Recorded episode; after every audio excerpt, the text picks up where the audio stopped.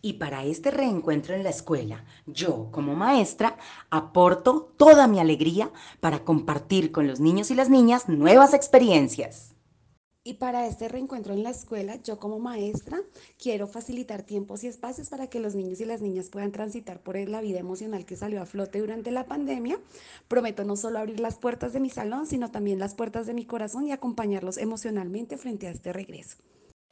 Mi aporte para este reencuentro en la escuela como madre y maestra es trabajar con todo el amor y con toda la paciencia para que nuestros niños y niñas puedan estar felices y seguros en la escuela. Para este reencuentro en la escuela nosotros aportamos alegría, sueños, colores, colores, planos de vivir, aventuras.